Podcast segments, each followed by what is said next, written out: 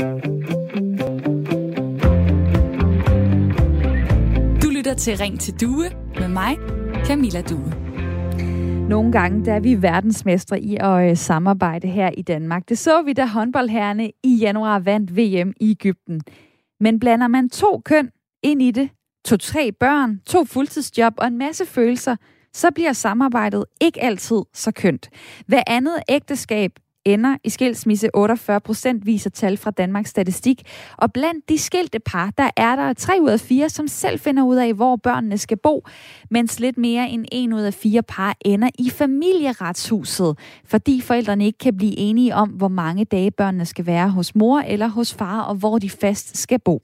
Familieretshuset er altså det sted, som behandler sager, hvor der er uenighed eller konflikt mellem forældrene i forhold til børnene. Og i en ny Ph.D. for Aarhus Universitet, der har forskeren Mette Biskov kigget på, hvordan forældrene takler snakkene i familieretshuset. Mødre og fædre har forskellige adfærd.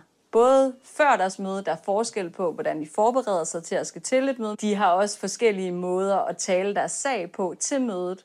Fortæller hun til DR. Og Mette Biskov har øh, overværet 50 samværssager, som det hedder i familieretshuset. Hun har også hørt fra 500 forældre med erfaring i en spørgeskemaundersøgelse, og en del fædre, de æver sig over forløbet. Når de står og ser tilbage på det møde, de har været til med familieretshuset, så er det fædrene, der føler, at de er blevet processuelt behandlet anderledes end møderne. Det vil sige, at de føler måske ikke i høj, lige så høj grad, at de er blevet inddraget, eller at mødet er forløbet færre.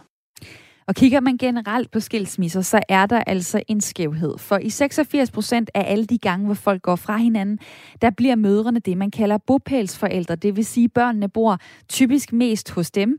Det er nogle tal, som det er også skriver om. Og det betyder også, at mødrene har flere rettigheder over børnene, mens fædrene i stedet for bliver samværsforældre. De ser altså også deres børn, men på en anden måde. Jeg vil gerne spørge dig, hvad du tænker. Er det problematisk, at langt de fleste skilsmissebørn primært ender med at bo hos deres mor? Eller er det egentlig fair nok, fordi mange mødre, måske også indskilsmissen, trækker et stort læs på hjemmefronten med børnene? Du kan skrive til mig på sms'en 1424. Begynd din besked med R4, så kommer den nemlig herind, og det håber jeg da, at du har lyst til i dag at snakke med. Du må også meget gerne ringe på 72 30 44 44, 72 30 44 44. Det her er jo et program, hvor vi debatterer alle mulige ting, og vi taler tit om ligestilling, om alle de steder, hvor kvinder sakker bagud, eller træffer nogle andre valg end mænd. Og øh, nu står vi så med en ny form for ligestillingssnak her, fordi vi kan konstatere en form for kvindelig dominans. Men det er naturligt nok, siger Amalie Lyne, der er debattør og blogger. Det har hun skrevet i Berlingske for nogle år siden i en kronik, hvor hun skriver det her. Mødre tager langt mere barsel end fædre. De går oftere på deltid, de passer oftere syge børn. Derfor er det ikke spor underligt, at mødrene også får børnene mest efter en skilsmisse. Og kigger man for eksempel på en undersøgelse lavet blandt Jeffs medlemmer, så viser den tydeligt, at her under corona, der er det mødrene, der generelt har taget den største tørn i forhold til børnepasning og hjemme skole. I undersøgelsen fra øh, Jeff, der svarede øh, 3-4 ud af 10 mødre, at samtidig med, at de passede jobbet, så var de også primært den, der stod for børnepasning og hjemmeskole, mens kun 1 ud af 10 mænd sagde det samme. Bare et lille eksempel på, at der er forskelle, og som måske viser, at kvinder i mange tilfælde stadig er primus motor i hjemmet, også i forhold til børnene. Det siger Nanne Simone Jensen, der er politisk konsulent hos lederne. Hvad tænker du så her? Er det problematisk, at langt de fleste skilsmissebørn primært ender med at bo hos deres mor? Eller kan du egentlig se noget ved det, der er retfærdigt nok? Jeg vil gerne høre fra dig på sms'en 1424. Start din besked med R4, eller tag telefonen og ring til mig et par minutter 72 30 44 44.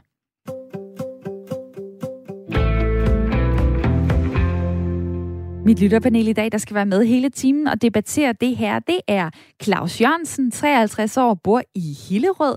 God formiddag til dig. Ja, godmorgen. Godmorgen. Jamen altså, jeg er altid forvirret omkring, om jeg skal sige godmorgen eller god formiddag. Det vækster sådan lidt fra dag til dag. Vi, øh, vi kører øh, begge øh, stile her, og øh, du, øh, du master i rehabilitering. Og ja. øh, lad mig få lige dit første input i forhold til, om det her det er problematisk. Altså, at øh, skilsmissebørn primært bor hos deres mor. som udgangspunkt, så tænker jeg, at det, at øh, de fleste øh, skilsmissebørn ender hos deres mor, i sig selv ikke er problematisk. Øh, altså, børn skal jo bo et sted, og, og, og det, jeg tror ikke, det skal problematiseres, at, at det primært bliver kvinderne, der, der bliver bopælsforældre. Det, det i sig selv, synes jeg ikke er et problem. Men alligevel, så kan jeg høre på dig, så er der noget ved det, der måske kunne være et problem, og hvad er det så? Mm, jamen, altså det, nu påpeger du lige den her sådan, ulige stilling, som der er, når man øh, kommer ind i, i sådan en skilsmisse, at øh, mænd ikke altid får lige så meget deres øh, rettigheder fyldt, som, som øh, kvinder gør måske. Øhm, og, og jeg ved ikke, om det egentlig dividerer specielt meget fra resten af samfundet, hvor der jo er ulighed i sundhed, der er ulighed i mange forskellige ting. Og det er jo selvfølgelig alt sammen uligheder, som skal arbejdes med. Øhm, og og det, skal, det synes jeg også, det skal her, som mænd øh, får det samvær, som de så trods alt er berettiget til. Med os i panelet i dag har vi også Magnus Vix Steffensen, der er 27 år og bor i øh, Rødovre med sin øh, forlovede. I får et øh, barn til juli, og du arbejder som efterskolelærer. Velkommen til, Magnus. Så jeg vil gerne lige spørge dig, hvordan, hvordan ser det ud i din omgangskreds? Altså, tallene viser jo, at 86 procent af gangene i en skilsmisse, der ender det med, at børnene primært bor hos moren. Kan du genkende det billede? Øh, ja, øh, og godmorgen. Og godmorgen også. jeg synes, øh, jeg kan godt genkende billedet, at øh, de fleste ender hos mor. Jeg er selv en af de tilfældige cases, hvor vi endte hos far. Så jeg synes, den er lidt, øh, som Claus siger, jeg synes, jeg synes ikke, det er et problem, at de ender hos mor. Jeg synes jeg, at øh, hvis det er det, forældrene bliver enige om, så er det op til dem. Jeg synes, at, som du siger, at problemet ligger i, at øh, mændene ikke er klar til den her hvis de ikke kan blive enige, så er mændene ikke klar til at, at snakke om det, hvor børnene skal ende. Jeg synes ikke, det er en ligestillingsting. Der, der er andre ting, jeg, jeg ser, der, der er mere vigtige i forhold til øh, placering af bolig og forældremæssig økonomi, tror jeg også spiller en stor rolle i, hvor de ender henne. Og der er selvfølgelig nogle sådan helt praktiske ting, man skal få til at, øh, at gå op, når man øh, lige pludselig øh, går fra hinanden, en familie øh, splitter op osv. Men hvad med det her med, at øh, der altså er ret så mange børn i Danmark, der ender med at vokse op uden en far tæt på sig. Altså, du er selv på vej til at blive far. Øh, hvordan kan du sige, at det ikke faktisk er noget rigtig møg øh, for vores, øh, for vores samfund, at der er så mange børn, der har primær bopæl hos moren, og måske mangler en farfigur tæt på? Det har jeg heller ikke lyst til at sige. Jeg synes, det er noget møg, at øh, hvis børn skal vokse op uden forældre, jeg kan, har slet ikke lyst til at, at tænke scenariet, at øh, min kommende lille pige, hun skal vokse op uden mig. Så jeg tænker også, at øh, det er et problem, og jeg har set det før, at, at børn vokser op uden deres forældre, eller, hvor de kun har far hver anden uge, og man kan godt mærke på barnet, at der ligesom mangler den her faderrolle til at lære nogle ting. Altså, nu har jeg hvad hedder det, børn i min omgangskreds, som øh, jeg kan se er vokset op uden forældre, og nogen er vokset op hvad hedder det, med forældre. Der kan man tydeligt mærke forskel, at der har manglet en faderfigur at se op til i forhold til at lære nogle ting. Og det er måske øh, noget af det, som øh, man kan pege på, der der kan være problematisk ved, at øh, langt de fleste skilsmissebørn primært ender med at bo hos øh, deres mor. Dig derude, øh, jeg vil rigtig gerne høre, hvad, hvad du tænker. Altså, det kan jo godt være, at du ikke er skilt. Det kan også være, at du ikke har børn. Det betyder faktisk ikke noget i forhold til at træde ind i den her snak. Vi har altså et samfund, øh, hvor øh, ret så mange bliver skilt. Cirka hver andet par går fra hinanden. Øh, og der lige nu øh, skulle der være omkring 350.000 skilsmissebørn i Danmark der kan jeg så sige til dig, at øh, dem, der sådan kun bor hos deres far, det er meget, meget sjældent, det sker. Det er, det er 7 procent, altså under 1 ud af 10. Resten, de, øh, de bor hos moren eller sådan i kombinationsformer. Så der er altså stadig en ret klar opdeling af, hvad sker der øh, med en familie, når at øh, forældrene går fra hinanden? Hvad sker der med børnene? Og jeg spørger dig, Tænker du det er helt fint? Tænker du det er faktisk ret naturligt, at det er øh, hos, øh, hos mødrene, at børnene ender? Eller synes du, det er øh, et problem, vi skal kigge nærmere på? Jeg skal lige have Palle fra København med ind i snakken. 54 år. Velkommen til. Ja, goddag. Goddag. Tak fordi jeg må deltage. Jamen, det må du da. Og hvad har fået dig til at ringe? Jamen, jeg synes jo, at, øh, at alle de her fædre og mødre, øh, som begge to bor tæt ved skole og børnehave, øh, jeg synes jo grundlæggende, det er forkert, at man øh, ikke siger på forhånd, at øh, både børnepenge og bopælspligt, det er faktisk delt, øh, som, som, som barnet har, har folkes, folkeregisteradresse teknisk set to steder, og også har børnepenge to steder. Så der ligesom er en, en ligeberettigelse som udgangspunkt, hvis begge forældre ligesom er klar og klar til at deltage i det. Altså, øhm, og det, det, det, er jo, det er jo en beslutning, som vi har mange, manglet i mange år, at, at, at de fædre som, og de møder, som er klar til det, jamen, hvorfor, hvorfor gør man så ikke det? Altså, det, man er, det, er det noget, man, du selv øh, har erfaring med, når du lige bringer det der på banen, eller hvad? Nej, altså jeg, jeg har sådan set aldrig haft øh, nogen problemer med samvær og, og, og sådan noget. Altså det er ikke sådan, fordi jeg personligt har haft nogle problemer med hverken samvær eller noget andet. Men jeg har altid synes, at det var mærkeligt, at min, min datter havde folkeregisteradresse ved min, ved min, øh, ved min ekskone. Og, og jeg har også altid synes, det var mærkeligt, at hun som udgangspunkt øh, fra starten fik øh, alle børnepengene. Altså, det er jo en mærkelig form for, altså hvis man ellers deltager øh, på lige fod øh, og, og, og, og har det samvær, som man nu skal have på begge sider, jamen hvorfor er der så den her klare forskelsfordeling fra starten, hvis man hvis ellers udgangspunktet er i orden. Det er klart, hvis, hvis en bor i Aalborg, en bor i København, og, og barnet går i børnehave i København, det er klart, så er der nogle praktiske ting, som gør, at man ikke kan lave den ordning. Men, men i langt de fleste synes jeg, at der er mange fædre, der bliver snydt mm. øhm, på den ene eller den anden måde. Øhm, og, og, øh, og det handler simpelthen om, at man ikke anerkender, at forældre øh, er to, og at fædrene i rigtig mange tilfælde spiller en lige så vigtig rolle øh, over for barnet, som moren gør, og også øh, udfylder den rolle på lige fod med moren. Det synes jeg, man, der er rigtig mange eksperter der, der, og, og kvinder, der, der, der ikke rigtig kommer ind på. Lad os øh, høre fra en ekspert, der både er øh, kvinde og øh, dygtig til sit øh, felt. Det er Karen Margrethe Vellenbo Dahl, der også nu er med os øh, chefanalytiker hos VIVE, det Nationale Forsknings- og Analysecenter for Velfærd. Hej med dig. Hej med jer.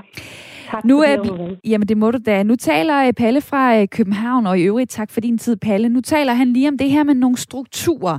Og øh, nu har jeg jo zoomet ind på familieretshuset, altså der, hvor man kommer hen, hvor at øh, hvis der er konflikt, og man ikke selv kan, kan løse spørgsmålet om, hvor, øh, hvor børnene skal bo, og hvor meget man må se børnene osv. Og øh, du har også dykket ned i sager fra familieretshuset og set det her med, at det har ret stor betydning, hvem der fra starten af en skilsmisse bliver det, man kalder bopælsforældre og det, man kalder samværsforældre. Øh, uddyb først lige forskellen på de to der kategorier.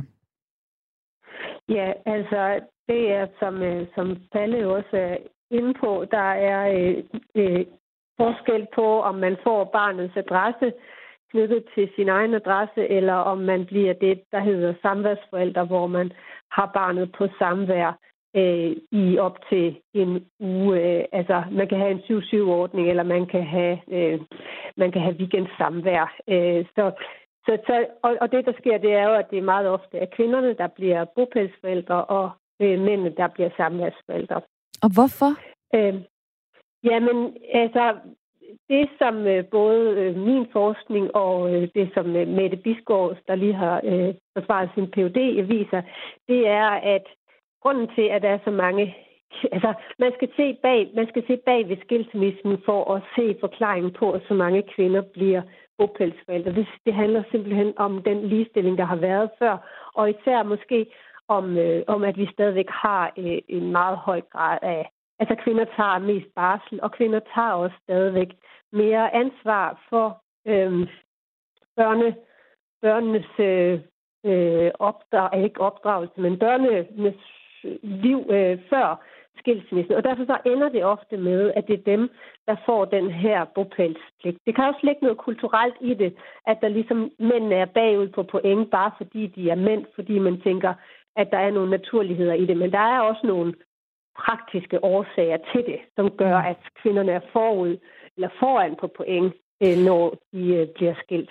Og så kunne jeg jo spørge, jamen sådan noget som et offentligt system, altså et familieretshus, det der før hed, øh, hed statsforvaltningen, altså burde de på en måde ikke øh, se ud over det? Altså burde de ikke behandle begge forældre så ligeværdigt, som det overhovedet kunne lade sig gøre, fordi at øh, i Danmark 2021, der burde det ikke være sådan, at mor er en bedre øh, forælder øh, end far. Altså er det det, man ser, at familieretshuset også kører i de der lidt gamle øh, dogmer?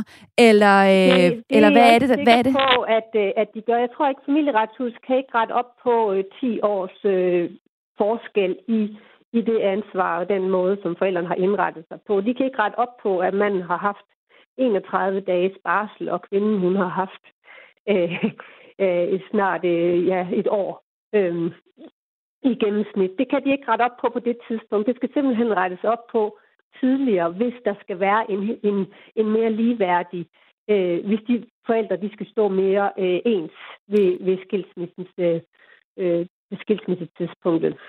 Og det sagde Karen Margrethe Vendbo Dahl. Dejligt at høre fra dig. det var lidt. Jamen tak, fordi du vil være med, chefanalytiker hos VIVE, det Nationale Forskningscenter og Analysecenter for Velfærd. Øh, der er øh, Ole Rose, der har skrevet til os på sms'en 1424. Ligestilling starter med det vigtigste for de fleste mennesker og forældre ved børnene. Det er samfundet, der dikterer, hvad manden og kvindens rolle er. Jeg bytter til hver en tid øh, mine såkaldte fordele som mand imod at have de samme rettigheder som forældre fred og kærlighed, sender Ole afsted til øh, alle os. Både her øh, i programmet, og øh, formodentlig, for, forhåbentligvis også øh, alle de forældre, der øh, står i en, øh, en svær situation i forhold til at finde ud af, hvor er det, børnene skal bo lige nu. Øhm, der er også øh, Rune, der skriver til mig på sms'en, Hej du, skævheden omkring børnene er en del af et større problem, nemlig at kvinderne vil ind på mændenes områder, men ikke tillader, at mændene kommer ind på kvindernes. For eksempel i forhold til børnepasning og opdragelse.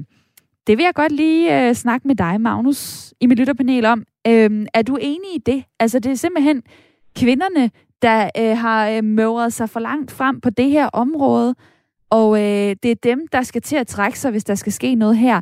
Eller er det i stedet for mændene, der skal komme ind i kampen lidt tidligere? Jeg vil sige, at det er mændene, der skal komme ind i kampen lidt tidligere. Det, altså, for at vide, de skal til et møde omkring, hvor deres børn skal ende hen. Og så må de jo sætte sig ind i tingene og sørge for, at de ikke mister dem, hvis de er så opsatte på at skulle beholde dem.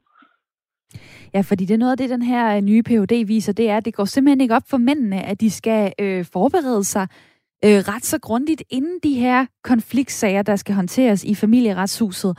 Så de er øh, dårligere forberedte end mødrene, der dukker op. Derudover så har de også mindre tro på sig selv. Og øh, det vil jeg gerne lige vende med en øh, lytter, der er øh, kommet igennem fra København. På 50 år, helst ikke vil sige sit navn. Hvad skyldes det? Ja, det skyldes, jeg ligger i en sag i øjeblikket. Jeg ønsker ikke, at mine børn lige øh, nødvendigvis genkender jeg også i radioen. Jeg vil godt lige have lidt privatliv omkring det. Jeg er ikke færdig med min sag.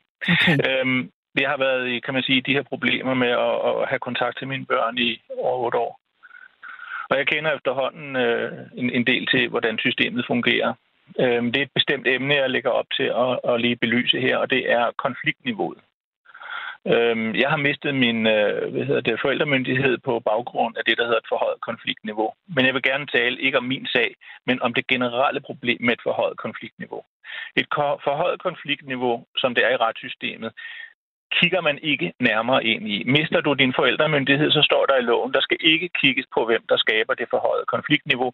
Men hvis der tydeligt er et forhøjet konfliktniveau, tilskriver vi den fulde forældremyndighed til upælsforældren mand-kvinde. Mm. I 80 procent af tilfældene er det altså kvinder.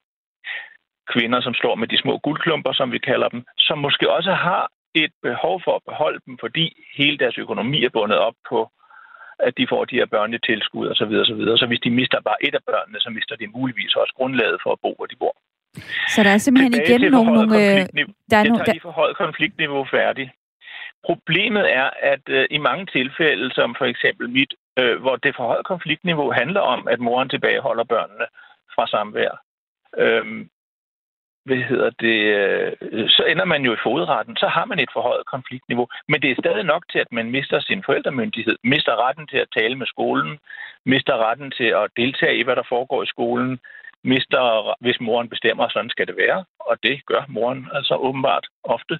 Så du mister fuldstændig adgang til at se dine børns teaterstykker, være med til noget som helst. Du bliver fuldstændig udelukket fra alt andet end fastsat samvær, hvor der så i øvrigt bliver tilbageholdt. Og der har vi det forhøjet konfliktniveau. Mm. Hvis så, så undskyld, jeg, nu afbryder jeg dig lige her. Undskyld, øh, ja. det vil sige, jeg, jeg forstår, der er simpelthen nogle helt struktur, strukturelle ting, som lyder som ja, om, i, at de i er i ja, loven, som, at de er, de er, de er fuldstændig uh, henne i hampen. Øh, vi har ikke så meget tid. Jeg skal bare lige spørge dig her, øh, hvordan har dit liv så som forældre forandret sig, øh, efter at, øh, at I blev øh, skilt? Ja, altså fra jeg tog imod mine børn med mine egne hænder og øh, har passet dem. Jeg har holdt et halvt års barsel. Øhm, frivilligt øh, selvbetalt. Jeg har stort set passet med, øh, mine børn mindst, mindst halvdelen af tiden deres barndom, så ser jeg ikke mine børn i dag. Der er konfliktniveau, der bare bliver bare bygget konflikter op. Mm. Altså, det, der, man kan påstå hvad som helst jo. Der, der, altså, så længe vi har et forhøjet konfliktniveau, og man ikke skal kigge ind i det, så kan du som samværsforælder gøre hvad som helst. Bare dit ønske om at se dine børn er jo allerede en konflikt, fordi den ender i familieretshuset.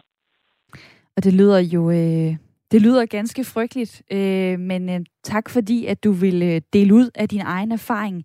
Lytteren fra øh, Storkøbenhavn her på, øh, på 50 år, som ikke lige ønskede at sige sit navn. Det er jo nogle øh, helt specielle situationer, øh, man står i når det er, at øh, det kommer op, når det kommer hen et sted, hvor man faktisk ikke øh, ser sine børn. Og øh, dermed accepterer jeg også, at, øh, at der en sjældent gang kommer en lytter igennem uden navn. Tak fordi, at øh, du vil dele din historie med os andre. Dig derude, du sidder jo også og lytter med. Det kan være, at du har nogle øh, tanker. Øh, mit spørgsmål til jer i dag, det er, om det er problematisk, at langt de fleste skilsmissebørn primært ender med at bo hos øh, deres mor, eller om du egentlig kan se noget, der er fair nok ved det, fordi mange mødre måske indskilsmissen også har trukket et ret stort læs på, øh, på hjemmefronten. Det er sådan, jeg stiller det op. Det kan være, at du har nogle andre tanker. Byd ind ved at ringe på 72 30 44 44 eller skriv på sms'en 1424. Jeg skal også lige øh, nå forbi Karen øh, Valgårda, som er øh, med på øh, telefonen nu, lektor i historie ved Københavns Universitet og forfatter til bogen Skilsmisser, der kigger på mere end 100 års skilsmissehistorie. Hej med dig. Hej. Det er ikke kun øh, nutidens fædre, som øh, kan føle, at de halter efter moren i skilsmissesager. Det er jo historisk set sådan, at det er kvinden, der har taget sig mere hjemmet. Manden har stået for at, at forsørge øh, familien. Øh, hvordan vil du sige, at øh, danske fædres rettigheder har udviklet sig? Eller Jamen, ikke udviklet øh, sig? Jamen, man kan sige, øh, indtil, øh, indtil 1922, der var det faktisk sådan, at øh, manden havde forældremyndigheden over børn inden for ægteskabet. Det, det var hans alene. Øhm, men det betyder selvfølgelig ikke, at når man blev skilt, så var det altid manden, der fik dem. Faktisk var det ofte også kvinden, der fik dem. Enten fordi manden valgte ikke at, at kæmpe for at få lov at beholde sine børn, eller fordi myndighederne ved statsamterne besluttede, at øh, kvinden eller moren var bedre egnet til at tage sig af børnene. Øhm, og fra 1922 så blev det så sådan, at, øhm, at man kunne have delt forældremyndighed inden for ægteskabet, og at man havde lige ret til at få børnene efter ægteskabet. Og der var det lidt, eller ved en skilsmisse. Øhm, og der, var, der lagde øh, lov om øh, forældremyndighed og værgemål så øh, vægt på, at, øh, at det var den forælder, der var bedst egnet til at dels at, at forsørge børnene sådan rent fysisk, øh, men også øh, og, øh, og svare på moralsk og religiøst og sørge for den opdragelse. Og hvis man så så forældrene som lige egnet, så var, det, så var den forælder, der ikke var skyld i skilsmissen, hvis der var en, der var skyld i skilsmissen, var så bedre stillet i forhold til børnene. Og nu har Men, man øh, så, man kan... øh, ja undskyld, øh, tiden er simpelthen øh, løbet lidt frem, ja, så, så jeg har ikke øh, tiden til sådan at gå igennem, så hvad skete der i 23 og 24 og så videre. Men lad mig lige springe frem til, at nu har man jo så en opdeling, der hedder samværsforældre, bopælsforældre. Øh, kan man øh, ligefrem sige, at fædrene, øh, det er ikke for at provokere, men de har aldrig haft det så godt som nu, når det kommer til at blive hørt i skilsmissesager? Nej, det, det kan man ikke sige, fordi øh, som, som jeg nævnte før, så var, var børnene jo under fædrenes forældremyndighed indtil 1922. Mm. Øhm, så det kan man ikke sige, men man kan sige, at vi er blevet meget bedre til at blive skilt i dag, og vi er blevet bedre til øh, også at tage højde for, øh, at øh, mænd også kan ende kronisk sorg, hvis de mister kontakten til deres børn. Men det betyder jo så ikke, som vi jo lige har hørt fra den tidligere lytter, at der ikke er de her højkonfliktsager, hvor det ender i hårdknude, og hvor øh, hvor der faktisk for faren nærmest intet er at stille op, hvis han først har mistet øh, enten forældremyndigheden eller i det hele taget bare kontakten til deres børn, til sine børn. Mm. Øhm, så øh, det, det, det, er lidt, det er måske lidt, ja, som du siger, lidt provokerende at sige, at vi er bedre end nogensinde, fordi det føles jo ikke sådan, hvis man selv står i den situation, som han gjorde. Nej, det kunne man i hvert fald høre. Øh, Karen Valgaard, der, jeg vil rigtig gerne tale videre med dig, men der er et nyhedsoverblik, øh, der er under mig i nakken, så uh, tusind tak for nu, og uh, for de pointer, du lige nåede at smide ind i snakken her, lektorhistorie ved Københavns Universitet. Jeg kan se, der er mange mænd, der melder ind i snakken i dag, naturligvis. I er meget velkomne. Sidder du derude som kvinde og har nogle tanker, så vil jeg også rigtig gerne høre fra dig. Du kan øh, skrive til mig på 1424, eller tag lige telefonen ring på 72 30 44 44.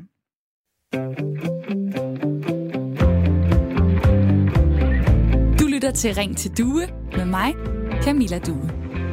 Og i dag snakker vi om, hvor børnene bor efter en skilsmisse her i Radio 4 samtale- og lytterprogram, hvor du er meget velkommen til at deltage, enten ved at skrive til mig på sms'en 1424, Start din besked med R4, eller tag telefonen ring på 72 30 44 44.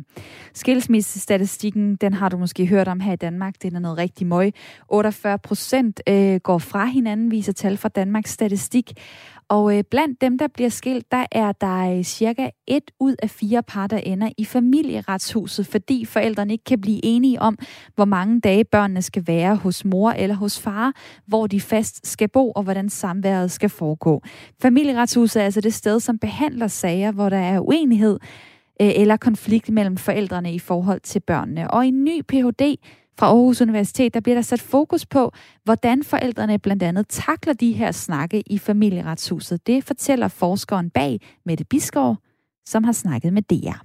Mødre og fædre har forskellige adfærd. Både før deres møde, der er forskel på, hvordan de forbereder sig til at skal til et møde. De har også forskellige måder at tale deres sag på til mødet. Og i rigtig mange skilsmissesager, der ender det med, at mødrene bliver det, man kalder bopælsforældre. Det vil sige, at børnene bor typisk mest hos dem, primært hos dem. De har nogle flere rettigheder, altså mødrene, i 86 procent af alle de gange, hvor folk går fra hinanden. På den anden side, der står fædrene, de bliver samværsforældre. De ser altså også deres børn typisk, men på en anden måde og med nogle andre vilkår. Jeg spørger dig i dag, om det er problematisk, altså at langt de fleste skilsmissebørn primært ender med at bo hos deres mor, eller om det egentlig er fair nok, fordi mange mødre også inden skilsmissen trækker et stort læs på hjemmefronten med børnene. Noget blandt andre Amalie Lyne, debattøren, har været ude at sige, hun har påpeget, at øh, mødre jo tager langt mere barsel end fædre, ofte går på deltid, bliver der hjemme med de syge børn.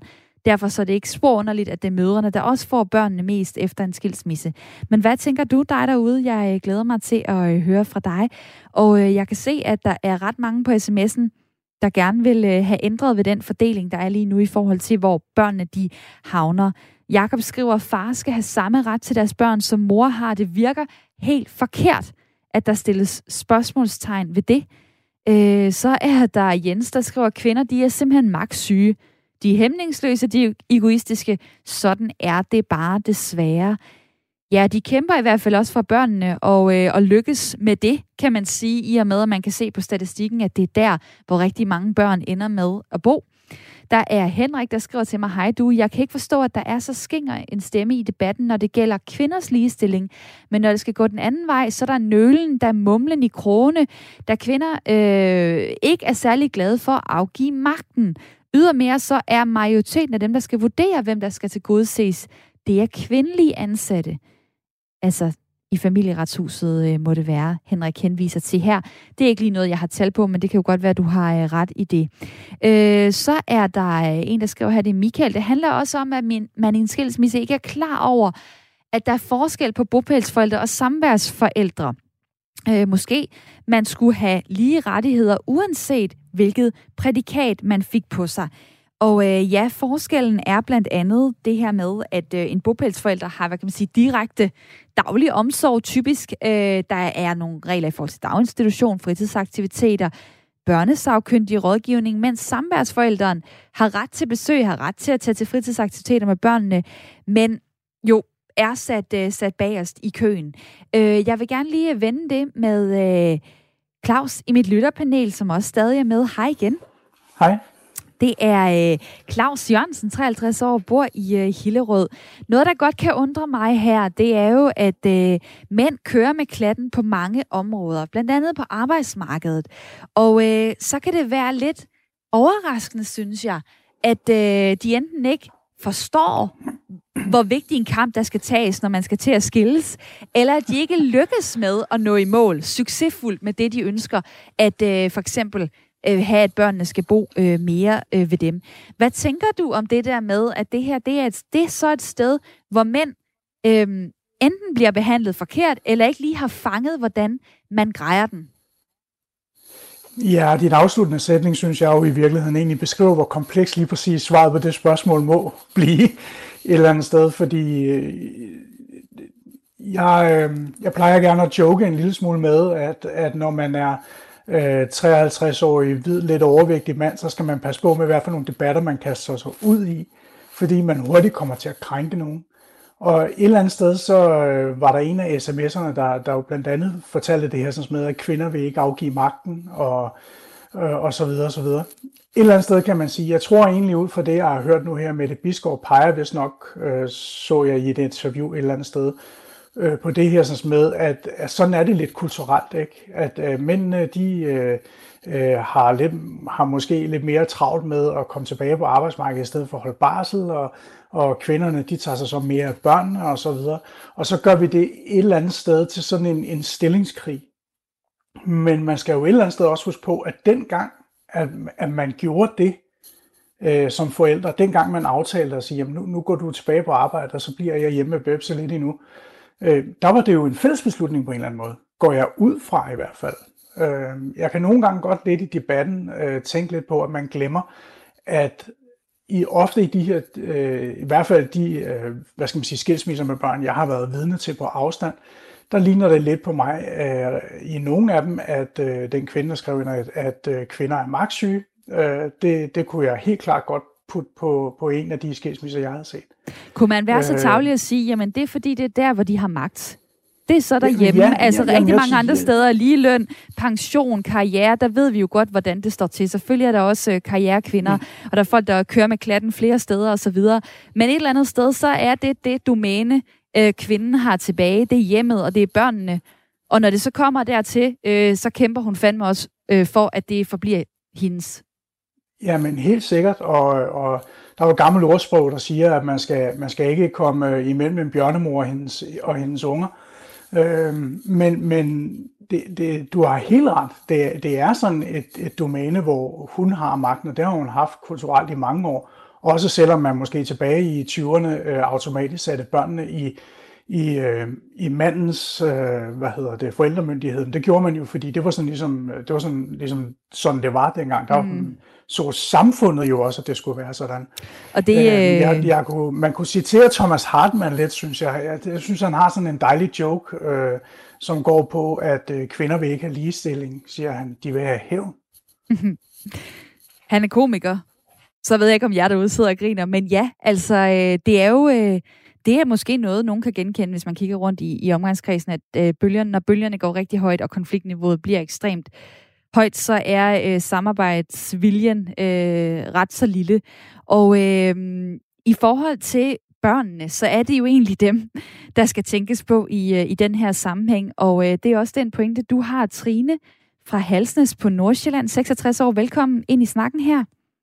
Jo, tak for det. Hvad, øh, hvad er det, du gerne vil have så? Altså, øh... altså jeg ser sådan på det, at forældrene, de har jo sådan til bevist deres manglende evne til at samarbejde ved det, de vil skilles. Og dem, der er, eller ret sagt, det, de vil gå fra hinanden. Fordi dem, der bliver skilt ufrivilligt, det er børnene. Og derfor så er det børnene, det går ud over, og det må være børnene, der, besk- der skal bestemme, hvor de vil være. Øh, og så må forældrene indrette deres forhold efter, hvad børnene bestemmer. Men øh, børnene, de bliver jo ikke ved med at være de samme personer, fra de er øh, fem år til de er 18. Så derfor skal de spørges en gang om året. Og det vil også nedsætte konfliktniveauet, fordi altså, så er det ikke for evigt, at valget er foretaget. Og der må forældrene mm. bare stå til rådighed. Det er sådan, at øh, hvis børn er mellem øh, 10 og 17 år i dag, så kan de også blive hørt og vil tælle med øh, i familieretshusets afgørelse. Jeg forudser øh, lidt nogle svære situationer, altså hvor forældrene vil spille spille hinanden ud øh, mod hinanden, og ligesom bruge deres børn, tale til deres børn om, jamen jeg er jo også, øh, far han gør jo aldrig det der, og, eller mor hun er jo også så sur, når du er et eller andet, øh, hos mig der er det meget bedre. Kan du ikke forestille dig, at hvis det bliver lagt over på børnene, så lige pludselig, så bliver de endnu et, øh, et kampmiddel? Jo, men det er de i forvejen, hvad enten de vil det eller ej. Jeg tror ikke, det vil blive meget anderledes. Nu er børnene et kampbillede på en lidt mere subtil måde. På den anden måde, der vil børnene kunne gennemskue, hvad der er, der sker. Mm-hmm. Og hvor gamle børn øh, tænker du, det her skal gælde øh, for? Jeg, jeg tænker, det skal gælde for, at de er sådan øh, store børn, sådan en 8-9 år. Spændende input. Lad mig lige øh, nævne øh, noget for dig til sidst her, øh, fordi at øh, der er forskellige folk, der har været ude løbende og, og kommentere den her skævhed, der er i, øh, i, i vores system. Der er i tallene altså, at øh, 86 procent alle de gange, hvor folk bliver skilt, jamen der bliver det mødrene, der bliver bopælsforældre, altså at børnene primært øh, bor hos dem. Så har jeg læst øh, en øh, kronik i Information fra en øh, far, som øh, skriver, at øh, fædre skal simpelthen ikke behandles som andenrangsforældre. Det må høre fortiden til, og der er simpelthen for få, der her taler om, om mænds ligestilling. Øh, har du nogen, øh, hvad kan man sige, sympati for det synspunkt? Eller er du i princippet ligeglad med mor og far? Det handler 100% om børnene. Jeg mener, at mor og far sådan set har udspillet deres rolle i det, de vil, lade sig, i det, de vil, gå, i det, de vil gå fra hinanden. Når de er så uansvarlige, at de får børn, og så vil gå fra hinanden, øh, så mener jeg, at så må de have overladt valget til børnene. Så har de selv spillet sig ud af scenen, hvad det angår. Og det sagde Trine fra Halsnæs på Nordsjælland. Dejligt at høre fra dig. Værsgo. Mange tak, fordi at du havde lyst til at øh, give os andre din gode input, vil jeg kalde det, øh, som tager snakken et nyt sted hen, og det er jo det, det kan, når jer derude kommer med på øh, telefonen. Du må meget gerne ringe på 72 30 44 44. Jeg spørger i dag, er det problematisk, at langt de fleste skilsmissebørn primært ender med at bo hos deres mor, eller er det egentlig fair nok, fordi mange mødre også inden skilsmissen trækker et stort læs på hjemmefronten, også med børnene? Du må meget gerne byde ind ved ringe, som jeg lige nævnte, 72 30 44 44, eller skrive til mig på sms'en 1424. Michael øh, skriver det her. Det handler også om, at man i en skilsmisse ikke er... Undskyld, ved I hvad? Den sms har jeg faktisk læst op for jer. Michael, der havde en pointe om, at man ikke helt øh, vidste, øh, kendte forskellen på bopælsforældre og samværsforældre. Den er der ikke nogen grund til, at jeg deler igen med jer. Det beklager jeg. Øh, der er øh, Katarina, der skriver til mig, hej Camilla, jeg tænker, det, med, det bør være op til børnene, hvor de vil bo. Men der tror jeg egentlig også flest vælger mor, afslutter hun så lige med. Så er der øh, en, der skriver sådan her, øh, hej Due, for mange år siden var jeg sagsbehandler på samværssager. Aldrig har jeg set forældre svine hinanden så meget til på skrift som dengang, og det gik begge veje. Man fik næsten ondt af børnene. Det endte som regel hos mor, mødrene, og det tror jeg var godt, skriver Paul til mig på sms'en. Politikerne de har også flere gange diskuteret, om øh, vi skal gøre op med den ulighed, der er i uh, skilsmissesystemet. Og nu kan jeg godt lige tænke mig at få uh, Sten Bogø Nielsen med ind i den her snak. Velkommen til. Tak skal du have. Maskulinitetsforsker ved Syddansk Universitet, og jeg vil gerne lige begynde Nej, med... Syddansk. Roskilde. Roskilde, okay. ved du hvad? Det må du undskylde. Sikkert noget tjusk. Men dejligt at høre, at du der er på et universitet i det mindste. Det er derfor, jeg ja. ringede til dig. Du er maskulinitetsforsker, og jeg vil gerne lige øh, vende en idé med dig øh, først, øh, fordi vi skal tale lidt om øremærket bagsel. Det gør vi lige om lidt. Men hvis man nu skulle ind og pille ved det her, selve det system, hvor familiesagerne af, afgøres, altså familieretssystemet, hvor en Ph.D. jo viser, at... Øh, ah, fædrene, de har ikke helt forstået, hvordan de skal forberede sig, og de har ikke særlig meget selvtillid, når de går ind i de her øh, snakke. Hvad tænker du? Altså, kunne der være noget, øh, noget offentligt hjælp? Kunne der være en sagsbehandler, noget advokat, der, med fokus på Vi vil gerne have fædrene mere i spil. Vi vil faktisk gerne have, at de også har en chance for, at øh, børnene bor hos dem. Altså, nu er jeg jo ikke retslig ekspert overhovedet. Altså, jeg forsker i fædre og i omsorg, og, og, og sådan, så det, det er altså vanskeligt for mig at sige, hvad, hvad, hvad det offentlige sådan på den måde kan, kan byde ind med. Men altså, det er da helt klart, at, at der er jo øh, noget at gøre i forhold til at forandre den praksis og, og give et rum for, for de øh, fædre, som faktisk gerne vil øh, deltage aktivt i deres børns liv, som vi ser det øh, i stigende grad. Ikke?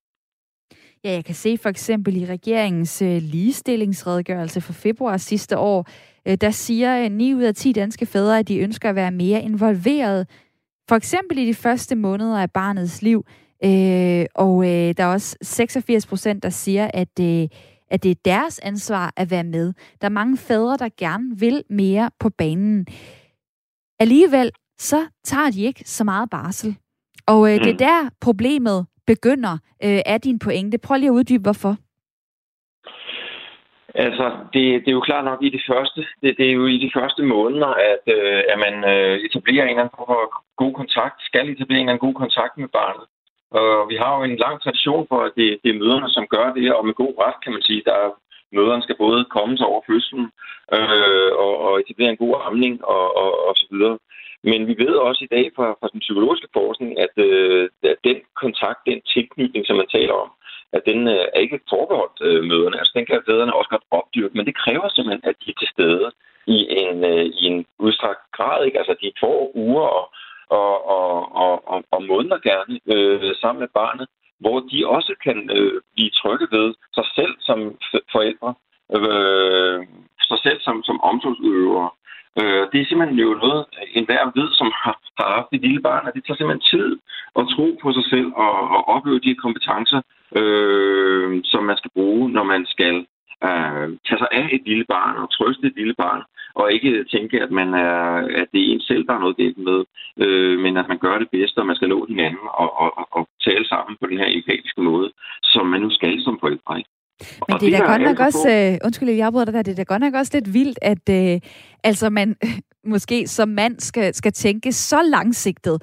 Altså at man øh, skal træde ind i en barsel blandt andet med det formål, at hvis vi om 10 år skal skilles, så er jeg tæt på barnet.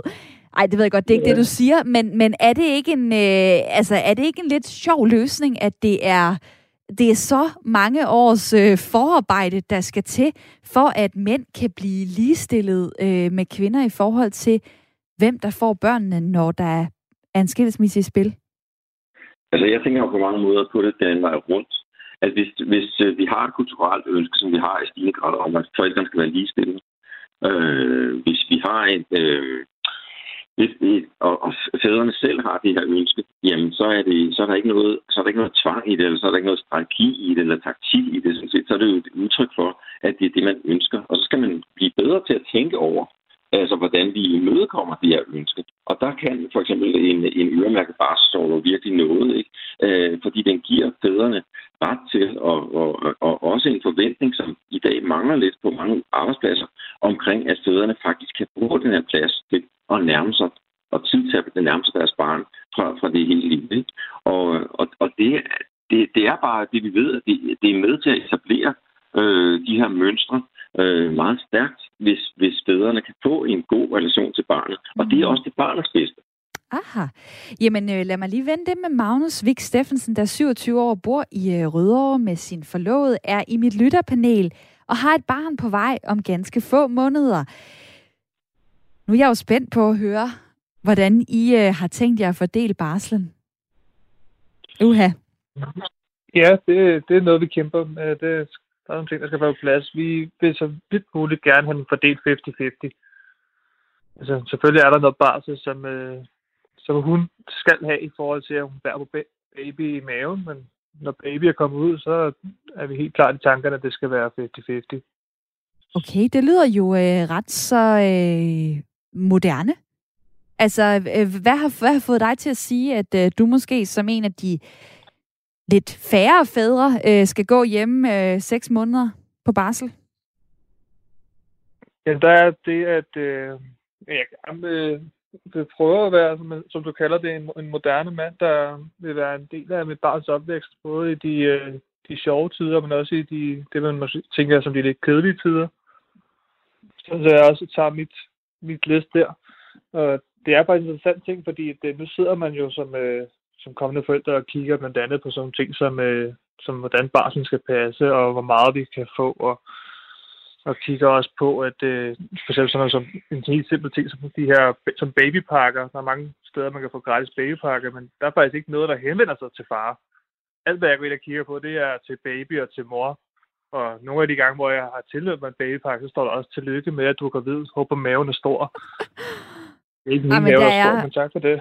Nej, hvor er der bare øh, mange områder, hvor, øh, hvor vi skal ind og pille, hvis vi skal være et sted, hvor, øh, hvor kvinder og mænd både har lige muligheder, hvis det kommer dertil, at man går fra hinanden i forhold til at få børnene, men også bare sådan helt grundlæggende, øh, når, når forældreskabet øh, begynder. Det er jo sådan, øh, Sten Bøge Nielsen, maskulinitetsforsker ved Roskilde Universitet, at øh, der er jo noget på vej i forhold til øremærket barsel. Øh, to måneder, øh, det er noget, som øh, der er blevet vedtaget i EU, øh, mm. som senest øh, næste år skal være øh, hvad kan man sige, kørt i stilling. Øh, mm. To måneders øremærket barsel, øh, er det nok? Hvad tror du, det vil ændre? Altså, det er jo helt klart en forbedring, altså virkelig en stærk forbedring. Det vi, det vi ser i, i Island, Norge og Sverige, som har haft de her længerevarende øremærket barsel, det er, at stederne ret hurtigt begynder at tage den barsel, som der er. Også fordi arbejdsgiverne forventer så jo også, at man tager to måneders barsel. Så der bliver øh, altså et, et, et der er rigtig mange, altså 70-80 procent øh, af fædrene vil tage den her barsel i løbet af en 2-3-4 år, når det ligesom er indfaset, og det er det, man gør. Øh, og det er en enorm styrkelse af, af det der tidlige forældreskab øh, for fædrene, som jeg synes, at, at fædrene skulle tage imod af rigtig mange fædre også, når man, når man spørger dem, egentlig melder tilbage, jamen jeg vil gerne have taget meget mere barsel end de der 14 dage, 3-4 uger, eller hvad det nu er, de, de for tiden tager. Ikke? Øh, så så det, er en, det er en rigtig god, det er en gave altså på mange måder til, øh, til, til danske fædre, det her, mm. øh, som helt klart vil hjælpe meget. Og er det så nok? Øh, altså, øh, det er klart, det vil være rigtig godt, hvis flere to, øh, som vi hører her, øh, endnu flere måneder og, og dele det lige. Og det er jo sådan set også det, det indtryk, øh, den, den, det ønske, der er i mange familier, mm. øh, om at man, øh, at man står lige øh, for barnet, og man gerne fra starten vil stimulere oh. sådan en form for demokrati og ligeværdighed. Ikke? Men øh, og det, er, er, er stadig nogle udfordringer. Ja. Det sagde en pa- passion, nej, ved du hvad, du er passioneret, og du, øh, det er jo det ja. her, du arbejder med på Roskilde mm. Universitet, så vidt jeg husker. Så selvfølgelig øh, skal du da øh, øh, brænde for det, når vi tager en snak om det. Sten Båge Nielsen, tak for din tid. Velkommen. Jeg springer lige øh, til en øh, lytter fra øh, Skive. Det er Jens på øh, 68, som øh, er blevet skilt, og øh, din datter har så boet hos moren. Øhm, hvad har det betydet for dig? Nå, men det var vi øh, faktisk enige om, at hun skulle bo sin mor, fordi det var godt, mor og datter, de har mange interesser, så øh, kan snakke om forskellige ting. Øh, jeg blev skilt dengang, hun var cirka 11,5 år. Og det giver, man skal ikke have en kamp om, hvor børn de skal bo. Det er noget, man skal finde ud af i fællesskab, mand og, og kvinde. Øh, jeg havde, men øh, når man hører de historier, at det kamp om børn, det er kun børn, der bliver taber i et spil. Hvordan, må, må, jeg, må jeg lige spørge dig, fordi du, du boede jo så med din, øh, din datter, med øh, din, øh, din kone der, altså indtil, øh, indtil din datter var øh, de der omkring 11 år. Ja. Øh, hvordan, ja. hvordan kunne du så øh, egentlig klare, hvad kan man sige, at sige farvel til at leve det liv med, med Jamen, hende? Øh, jeg synes bare, at vi øh, går til familieterapi og alt det der, og nemt gå til familieterapi, hvis det kun er en part, der har fejl. Begge parter har altid en fejl, altid skyld i en skilsmisse. Øh, første gang, ikke, der gjorde jeg klar til at blive skilt. Så øh, løber en weekend, så synes hun, vi skulle tage det øh, tilbage igen. Og så gik der måske en år til halvanden, så var det galt igen. Så bestemte jeg, at jeg ville ikke have sådan en kniv stukken i ryggen med aldrig når øh, hun skilles. Så tog jeg på ordet, så gør jeg færdig. Fordi man skal ikke lege med sine følelser, man skal ikke lege med sin trussel så tager man en konsekvens, og så finder man ud af, at øh, hvor det er bedst for barnet at bo, og det er vi enige om. Og jeg, og, og, og jeg afbryder dig lige her, Jens, så vil jeg bare lige spørge dig, altså når du så hører de her tal, øh, I var så enige, øh, nogle gange er der konflikt i forhold til, hvor børnene skal bo, men, men ser du det som problematisk, at øh, enten så ender folk med at blive enige om, at det er moren, der er den rigtige, øh, børnene primært skal bo hos, og ellers så er det det, der ligesom bliver afgjort, hvad kan man sige, i, i de sager, der, der kører. Er det et problem, at de fleste skilsmissebørn primært ender med at bo hos deres mor, ja eller nej? Øh, jamen, det kommer jo an over, hvordan familiemæssigt. Hvis du er en mor, en øh, måske øh, misbruger, eller uh, noget socialt, ikke, så faren, han er ikke, så er det ikke nødvendigvis, det er moren. Det er, hvordan familien er strikket sammen, hvordan forhold mellem mand og kvinde, hvor barnet skal bo. Det, det er min mening. Og jeg synes, at øh, vi, jeg gjorde en rigtig beslutning. Og jeg har et fantastisk liv den dag i dag. Og masser af oplevelser og rejser og det hele. Og tak fordi, at øh, du vil fortælle om det her, Jens fra øh, Skive, der kom igennem på øh, telefonen. Og sådan kan der jo være rigtig mange forskellige oplevelser i forhold til, hvad en øh, skilsmisse øh, bringer med sig. Tak fordi, at øh, du vil fortælle os andre om, hvad, øh, hvad det har gjort ved dig, og hvordan det var, I løste det. Øh, jeg tager lige øh, til sidst her et par sms'er, der er kommet. Freja har skrevet til mig, min mor var meget bedre til at tilsidesætte sine egne behov, når det kom til os børn, hvor min far havde svære ved det. Øhm, og på den baggrund, så var det bedre at have bupæl hos mor. Jeg ser det samme hos andre familier, øh, skriver hun på sms'en. Øh, så er der øh, en, der skriver, 50-50 moderne barsel, jamen det gjorde mine forældre faktisk tilbage i 73. Og igen gjorde jeg og min søns mor det i 2010. Så det er altså noget, der bliver øh, rykket på, øh, som måske kan ende med at spille ind i skilsmissetallene i sidste ende. Der går nok nogle år, men vi fik taget hul på øh, snakken her. Tak til alle jer, der har deltaget. Tak til Claus Jørgensen og Magnus Vik Steffensen i mit lytterpanel. Jeg glæder mig til at høre fra jer igen i morgen i en ny debat her på Radio 4 kl. 9.05. Nu får du nyheder.